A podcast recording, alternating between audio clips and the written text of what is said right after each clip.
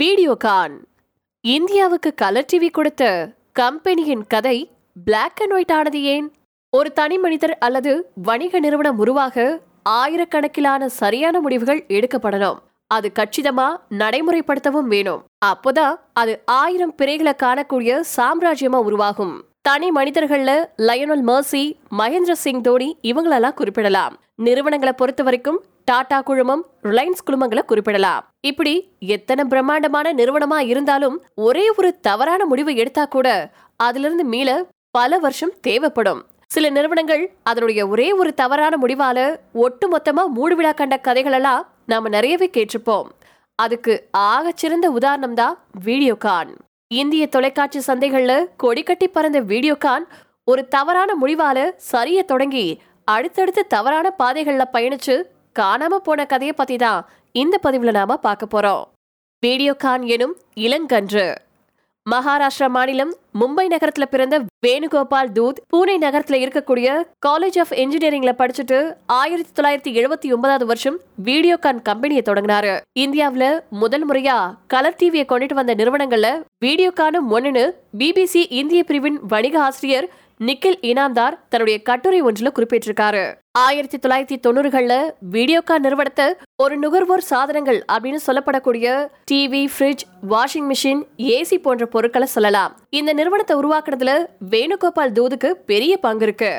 தொடக்கத்துல டிவி செட்டுகளை உற்பத்தி செய்யக்கூடிய நிறுவனமா தங்களுடைய பயணத்தை தொடங்கி நாளடைவுல எல்லாவித கன்சியூமர் கூட்ஸுகளையும் உற்பத்தி செய்ய தொடங்குச்சு வீடியோகான் இதனாலேயே இந்தியாவின் ஒயிட் கூட்ஸ் ராஜா அப்படிங்கிற பட்டத்தோட வலம் வந்துட்டு இருந்தாரு வேணுகோபால் தூத். ஒரு துடிப்பான தொழிலதிபருக்கே உரிய தோற்றத்தோட எல்லாவித தொழில்துறை சார் நிகழ்ச்சிகள்லையும் பங்கெடுக்கிறது பல்வேறு தனிப்பட்ட கார்ப்பரேட் பார்ட்டிகள்ல கலந்துக்கிறது பட்ஜெட் ஆலோசனை கூட்டங்கள்ல கலந்துக்கிறதுன்னு முன்னூத்தி அறுபது டிகிரி சுற்றி சுழன்று வளம் வந்துட்டு இருந்தாரு அந்த காலத்துல ஒரு சாதாரண பத்திரிகையாளர்கள் கூட வேணுகோபால் தூதானிகி பேசிட முடியும்.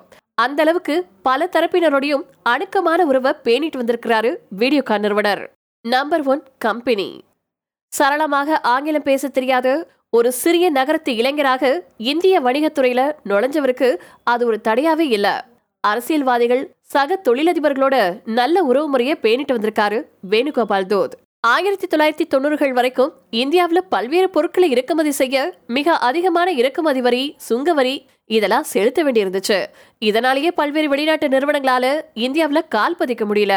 அது வீடியோகா நிறுவனத்துக்கு ஒரு மிகப்பெரிய சாதக அம்சமா இருந்துச்சு. கிரிக்கெட் பிரபலங்களை வச்சு விளம்பரப்படுத்துறது போன்ற அடித்து நொறுக்கும் பிராண்ட் நடவடிக்கைகள் நல்ல விநியோக திட்டம் சரியான விநியோக சங்கிலி இப்படின்னு சுமாரா ரெண்டு தசாப்தங்களுக்கு இந்தியாவுல வீடியோகா நிறுவனத்தை யாராலையுமே அசைக்க முடியலனே சொல்லலாம். ஆயிரத்தி தொள்ளாயிரத்தி தொண்ணூத்தி ஓராவது வருஷம் பி வி நரசிம்மராவ் காலத்துல மன்மோகன் சிங் நிதியமைச்சராக இருந்தபோது எல்பிஜி அப்படின்னு அழைக்கப்படக்கூடிய உலகமயம் தாராளமயம் தனியார் மய கொள்கைகள் இந்தியாவில் அறிமுகப்படுத்தப்பட்டுச்சு. அதுக்கப்புறமா சாம்சங் போன்ற வெளிநாட்டு நிறுவனங்களுடைய ஆதிக்கம் மெல்ல இந்திய சந்தைய பிடிக்க தொடங்கிருந்துச்சு. அந்த சமயத்துல கூட வீடியோகான் ரெண்டாவது அல்லது மூணாவது இடத்துலயே இருந்துச்சு அப்படின்னா வீடியோகான் எந்த அளவுக்கு இந்திய சந்தையில வேறொன்று இருந்துச்சு அப்படிங்கறத நீங்களே யூகிச்சுக்கோங்க. ரெண்டாயிரத்தி எட்டு ரெண்டாயிரத்தி ஒன்பதாவது காலகட்டம் வரைக்கும் கன்சியூமர் கூட்ஸ்ல மட்டுமே பெரிய அளவுல கவனம் செலுத்திட்டு வந்த வீடியோகா நிறுவனம் அந்த சந்தையில ஒரு நல்ல நிலையையே தொடர்ந்துச்சு. சொதப்பல் ஆரம்பம். ரெண்டாயிரத்தி ஒன்பதாவது வருஷத்துல வீடியோகான் திடீர்னு மொபைல் போன் சந்தையில குதிச்சுச்சு. ரெண்டாயிரத்தி பதினாறாவது வருஷம் ஸ்மார்ட் போன் சந்தையில குதிச்சுச்சு. அடுத்ததா கச்சா எண்ணெய் மற்றும் பெட்ரோலியத்துறையில கால் வச்சு வழுக்கி விழுந்துச்சு. திடீர்னு தொலைத்தொடர்பு துறையில நுழைஞ்சு இந்தியாவில் வெகு சில பகுதிகளில் மட்டுமே வியாபாரம் செஞ்சுட்டு நெருக்கடிகளை தாக்குப்பிடிக்க முடியாம தன்னுடைய ஸ்பெக்ட்ரம் அலைவரிசைகளை பார்த்தி ஏர்டெல் நிறுவனத்துக்கிட்ட விற்று வெளியேறுச்சு. இன்சூரன்ஸ் துறையிலையும் பூஜை போட்டு கம்பெனியை தொடங்கி கை கால உடச்சுக்கிச்சு வீடியோகான். இப்படி கண்ட மேனிக்கு வியாபாரத்தை பெருசாக்க வாங்கின கடன்கள் ரெண்டாயிரத்தி பன்னெண்டாவது வருஷத்திலேயே வீடியோகான் நிறுவனத்தின் கழுத்தை நெருக்கி தொடங்கியிருக்கு. ரெண்டாயிரத்தி பதினஞ்சு பதினாறு காலகட்டத்தில் வீடியோகா நிறுவனத்தின் கடன் அளவு கட்டுக்கடங்காம வெடிக்க தொடங்கியிருக்கு. அதன் விளைவா கடந்த ரெண்டாயிரத்தி பதினெட்டாவது வருஷம் இந்தியாவின் திவால் விவகார நீதிமன்றம் வீடியோகா நிறுவனம் திவாலாகி விட்டதா சொல்லி திவால் பணிகளை மேற்கொள்ள தொடங்குச்சு. இப்படி தொழில் மட்டும் தோற்றிருந்தா கூட என்னமோ நேரம் சரியில்லை போல அதான் ஒரு காலத்துல ராஜா போல இருந்த மனிதர். இப்போ தர தட்டிட்டாரு அப்படின்னு மக்கள் நினைச்சிருப்பாங்க. ஆனா ரெண்டாயிரத்தி பதினாறாவது வருஷத்துக்கு அப்புறமா வெளியான ரெண்டாயிரத்தி ஒன்பது பதினொன்று காலத்தை சேர்ந்த சில முறைகேடுகள் வீடியோகா நிறுவனத்தை தாண்டி வேணுகோபால் தூதின் தனிமனித பிம்பத்தையும் சிதைச்சிச்சு. மூவாயிரத்தி இருநூத்தி ஐம்பது கோடி கடன் பிரச்சனை. வீடியோகா நிறுவனம் தன்னுடைய வியாபாரத்தை பெருக்கிக் கொள்ள ஜூன் ரெண்டாயிரத்தி ஒன்பதாவது வருஷம் அக்டோபர் ரெண்டாயிரத்தி பதினோராவது வருஷம் வாக்குல ஐசிஐசிஐ பேங்க் கிட்ட இருந்து பல தவணைகள்ல சுமாரா ஆயிரத்தி எட்நூத்தி எழுபத்தஞ்சு கோடி ரூபாய கடனா வாங்குச்சு.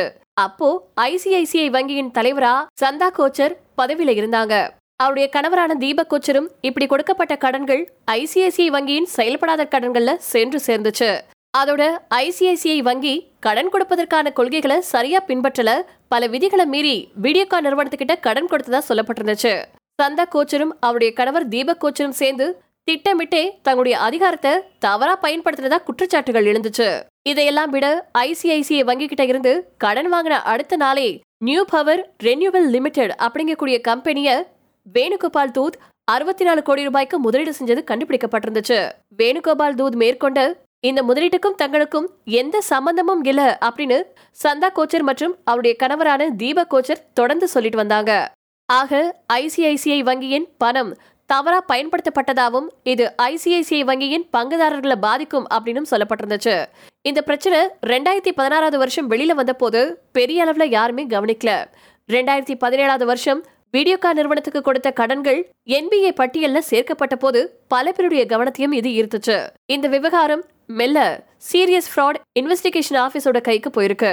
ஐசிஐசிஐ விவகாரத்தை விசாரிக்க இந்திய கார்ப்பரேட் அமைச்சகத்துக்கிட்ட அனுமதி கோருச்சு. ரெண்டாயிரத்தி பதினெட்டாவது வருஷத்திலேயே பி என் ஸ்ரீ கிருஷ்ணா அப்படிங்கக்கூடிய ஓய்வு பெற்ற நீதிபதி தலைமையில ஐசிஐசிஐ வங்கிக் கடன் விவகாரத்துல ஒரு சுயாதீன விசாரணையை மேற்கொள்ள அரசு உத்தரவிட்டிருந்துச்சு. அதே வருஷம் அக்டோபர் மாசம் சந்தா கோச்சர் தன்னுடைய ஐசிஐசிஐ வங்கி தலைமை பொறுப்புல இருந்து விலகினாங்க.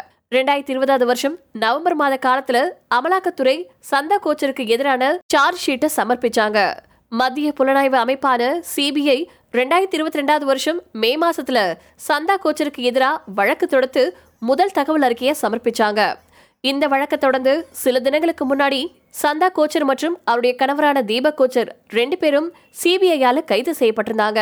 மறுபக்கம் வேணுகோபால் தூத் அவர்களும் கைது செய்யப்பட்டாரு. இந்தியாவுக்கு கலர் டிவி கொண்டு வந்த முன்னணி கம்பெனிகள்ல ஒன்றான வீடியோகான் இன்னைக்கு இந்தியாவில் இருக்கக்கூடிய இடம் தெரியாம மோசடி வழக்குகள்ல சிக்கி அதனுடைய நிறுவனரான வேணுகோபால் தூத் சிறையில அடைக்கப்பட்டிருக்காரு.